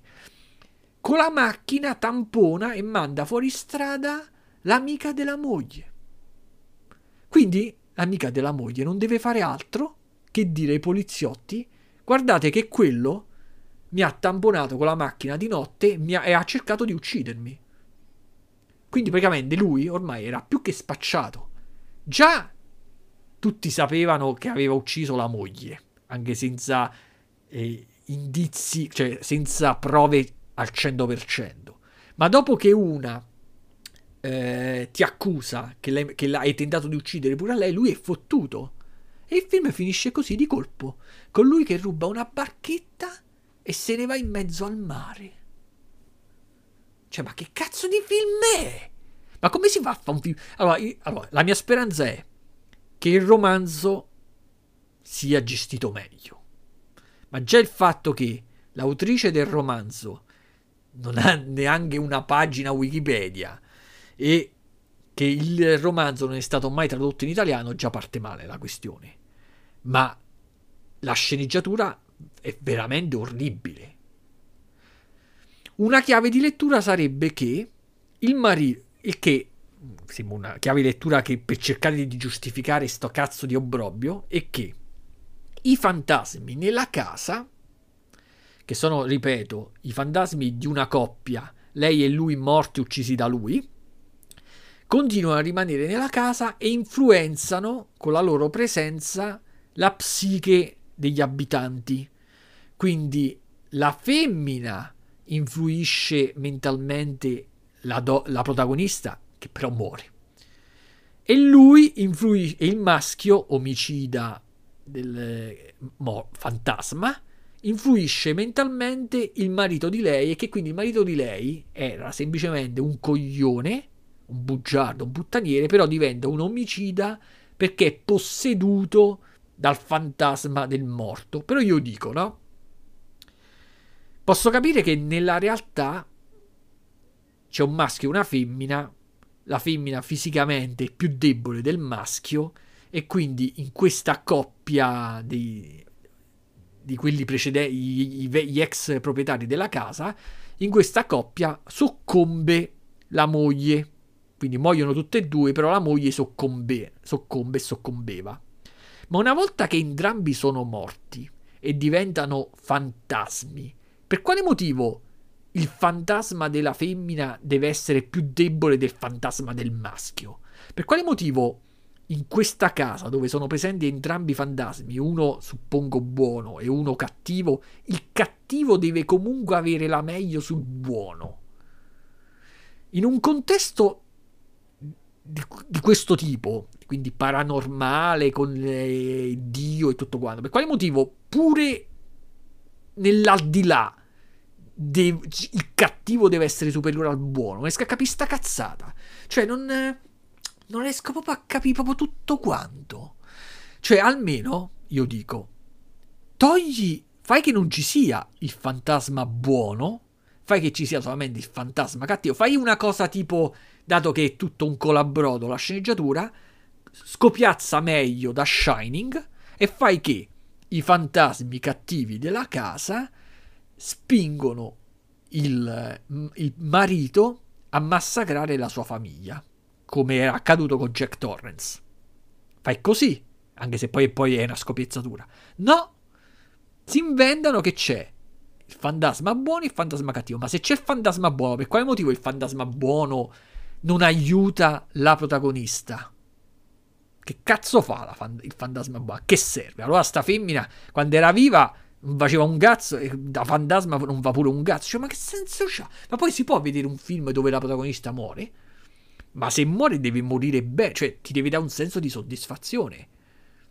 Oppure se deve essere tragico la morte, deve essere drammatica, me la devi mettere alla fine, tipo fino alla fine tu eh, spettatore speri, cioè sei speri che vinca la protagonista, però alla fine muore. E tu dici "Ah, cazzo che finale". La, eh, ci sono un sacco di film dell'orrore dove alla fine non si salva nessuno ma qua in questo film non è uno di quei casi, perché qua in questo film il film prosegue per altre decine, 15 minuti, oltre la morte della protagonista. Quindi che senso c'ha? Proprio, non ha proprio senso tutto quanto. Il, il marito non muore, il marito scappa con la barca. Quindi o posseduto o non posseduto non è, vince, cioè non, a parte che vince, vince nell'ottica che è l'unico che, si, che sopravvive. Non l'ho proprio capita, non l'ho proprio capita. Poi alla fine c'è l'immagine finale che quello va sulle onde col cielo rosso, mi sembra, tutto tenebroso, con la croce girata al contrario. Per tipo eh, le classiche cazzate dei, dei satanisti, no? Quindi la croce al contrario, quindi lui con la barca va verso il suo Dio che suppongo sia il male, il diavolo. Gusta che in questi film non ci sta mai, cioè se c'è il diavolo ci dovrebbe stare Dio, cioè, invece no, vince sempre il diavolo. Io sti film, una volta quando ero piccolo mi affascinavano, cioè avevo un po' paura, cioè mi creavano quel senso di paura che è l'ingrediente cardine per farti piacere i film dell'orrore. Ma, dato, ma adesso tutti i film che si basano sulla religione a me mi fanno cagare perché non mi riescono a influenzare in nessun modo. La, la, la religione è una delle baccate peggiori delle invenzioni umane e quindi tutta sta cosa, fantasmi, spettri, eh, il diavolo, tutto non mi, non mi sanno di niente, preferisco i film sugli zombie praticamente che almeno hanno un concetto scientifico. Comunque questo film è stato veramente una delusione perché io proprio pensavo di, di, starmi, di, di dovermi vedere qualcosa di bello. Quindi proprio invece di vedermi il film che mi sarei dovuto vedere steso sul letto, mi sono visto sto film su Netflix e quando vedo la roba di Netflix devo stare da un'altra parte, su una poltroncina da un'altra parte che lo devo vedere su un altro televisore perché altrimenti non riesco a vederlo, net, a vederlo Netflix. Quindi mi ero proprio preparato per vedere una cosa decente e invece è una merda incredibile. Vabbè, quindi, ripeto, l'apparenza delle cose. Due ore sprecate. Poi due ore, ma come cazzo fai a fare un film di due? Ma fallo un film del genere mediocre, fammelo di un'ora e un quarto, così finisce subito e vaffanculo. Vabbè, comunque. Adesso ho finito a parlare di film, telefilm e parlo di videogiochi, cioè praticamente gli ultimi giochi che ho giocato nell'ultimo periodo. Allora, nell'ultimo periodo eh, pur avendo scaricato la versione completa con l'espansione di Horizon eh, sulla PlayStation 4 che lo davano gratis, che io ce l'ho il gioco, l'ho finito un sacco di volte anni fa, però non avevo l'espansione. Allora ho detto, dato che lo regalano gratis, cancello la versione mia installata che necessita del disco e mi scarico questa versione che non necessita del disco perché è gratis, digitale, e in più ha l'espansione. Però da quando l'ho scaricato non l'ho mai neanche avviato. Questo perché, come ho detto già l'altra volta, in, in, come posso dire, la mia voglia di giocare con i videogiochi davanti ad un televisore seduto su una sedia è calata veramente drasticamente. Forse con l'estate che giungerà, magari quelle giornate in cui uno è stanchissimo, che non gliene va di fare niente, magari è la condizione ottimale, però così com'è ho altre cose da fare, mi sa di tempo perso. Invece, con il 3DS, che me lo posso portare sul cesso, quindi è già tempo perso, diciamo, o steso sul letto quando stai facendo riposare le gambe dopo una camminata, mi, mi sono giocato due Castlevania, che sono i Castlevania proprio come piacciono a me i Castlevania, os- ossia sul genere di Castlevania Symphony of the Night della PlayStation 1 e sono uno è Down of Sorrow del 2005 che è il seguito di Aria of Sorrow. Aria of Sorrow è, è un gioco del Game Boy Advanced. Mai avuto e mai visto uno che ce l'aveva mentre Down of Sorrow è un gioco del 2005 del Game Boy cioè del Nintendo DS siccome che nel, nel 3DS puoi metterci i giochi del DS non è neanche un'emulazione è proprio che legge i giochi del DS perché alla fine i giochi del DS i giochi del 3DS sono praticamente uguali dal punto di vista della potenza cambia, di, cambia poco. Il, 3, il 3DS ha i giochi la, ha uno schermo di una capacità superiore e permetteva il 3D senza occhialini, ma per il resto la grafica è quella, soprattutto quando i giochi sono bidimensionali con gli sprite. E quindi ci sta sto gioco da uno solo che sembra proprio il seguito di Symphony of the Night. E poi l'ultimo che ho giocato è Order of Ecclesia, sempre un Castlevania Order of Ecclesia, sempre su quel genere bidimensionale con gli sprite tutti disegnati a mano. Eh, qui il personaggio è femminile, ha una... Allora, ha dei, van- dei pregi e dei difetti rispetto all'altro. Mentre Down of Sorrow è praticamente perfetto. È praticamente se uno ha giocato a Symphony of the Night, pur non raggiungendo i livelli di Symphony of the Night, se volesse giocare a un altro gioco simile, dovrebbe giocare a questo, Down of Sorrow. Proprio gli assomiglia in tutto. Order of Ecclesia, invece, differisce dal punto di vista artistico, cioè lo stile artistico adottato è particolare. Per esempio i personaggi quando sono rappresentati mentre parlano non sono più disegnati diciamo alla giapponese ma cioè con, con uno stile tipico dei manga diciamo ma hanno ma uno stile particolare tipo ad acquarello uno stile particolare molto occidentale gli sfondi quando entri nelle varie location sono più belli da vedere però in generale i nemici e ehm, come posso dire, la varietà e come sono strutturati i livelli mi è piaciuto di meno. Quindi praticamente le, i due giochi si equivalgono da questo punto di vista, cioè le cose che non c'ha uno c'ha quell'altro. Se io questi giochi li avessi avuti a disposizione già due anni fa, e li potevo avere perché uno è del 2009 e uno è del 2005, non mi sarei mai comprato Bloodline, non mi ricordo manco come cazzo si chiama sinceramente, un attimo. Dove cazzarola sta? Vabbè, non mi ricordo, penso che si chiami Bloodline, una cosa del genere. Non me lo sarei mai comprato per, um, per la PlayStation 4. Perché io quando comprai quello due anni fa, ah, è bello. Ma quando comprai quello due anni fa, creato dallo stesso autore di Symphony of the Night, tutto quanto, lo comprai eh, per, come un'alternativa alla mancanza dei Castlevania sulla PlayStation 4. Quindi avevo voglia di giocare ad un, un Castlevania vecchio stile, non esistevano di nuovi sulla PlayStation 4 e invece c'era sto gioco che non è un Castlevania ma è creato dallo stesso autore dei, di, di Symphony of the Night e che quindi copia se stesso, copia le proprie idee e, e le ripropone tutte. Quindi io giocavo a questa specie di Castlevania non originale sulla PlayStation 4 solo per soddisfare la fame di Castlevania. Ma se io avessi avuto questi due che sono veramente Castlevania, li avessi avuti già due anni fa, non mi sarei mai comprato quello della PlayStation 4. Perché praticamente alla fine i giochi sono sempre gli stessi. La caratteristica di questi giochi è riproporre sempre la stessa tipologia di ambientazione di nemici. L'unica cosa che cambia è il fatto è il protagonista e qualche cazzatella nella storia, però alla fine ci sono sempre i livelli ambientati sott'acqua, sempre i livelli nel castello, sempre i pungiglioni da superare, sempre le stesse cose sono. Quindi una volta giocata una, alla fine è come se li hai giocati tutti. Un'altra cosa da dire è che questi giochi sono molto difficili e il motivo per cui sono riuscito a finirli è solo grazie al fatto che ho usato i trucchetti. Avevo a disposizione una marea di trucchi, di codici ma ho utilizzato solamente quelli della vita infinita. Perché il problema, quando si gioca a sto gioco, è di due tipologie. Uno è, è far sopravvivere il personaggio, ed è quello praticamente quello più frustrante.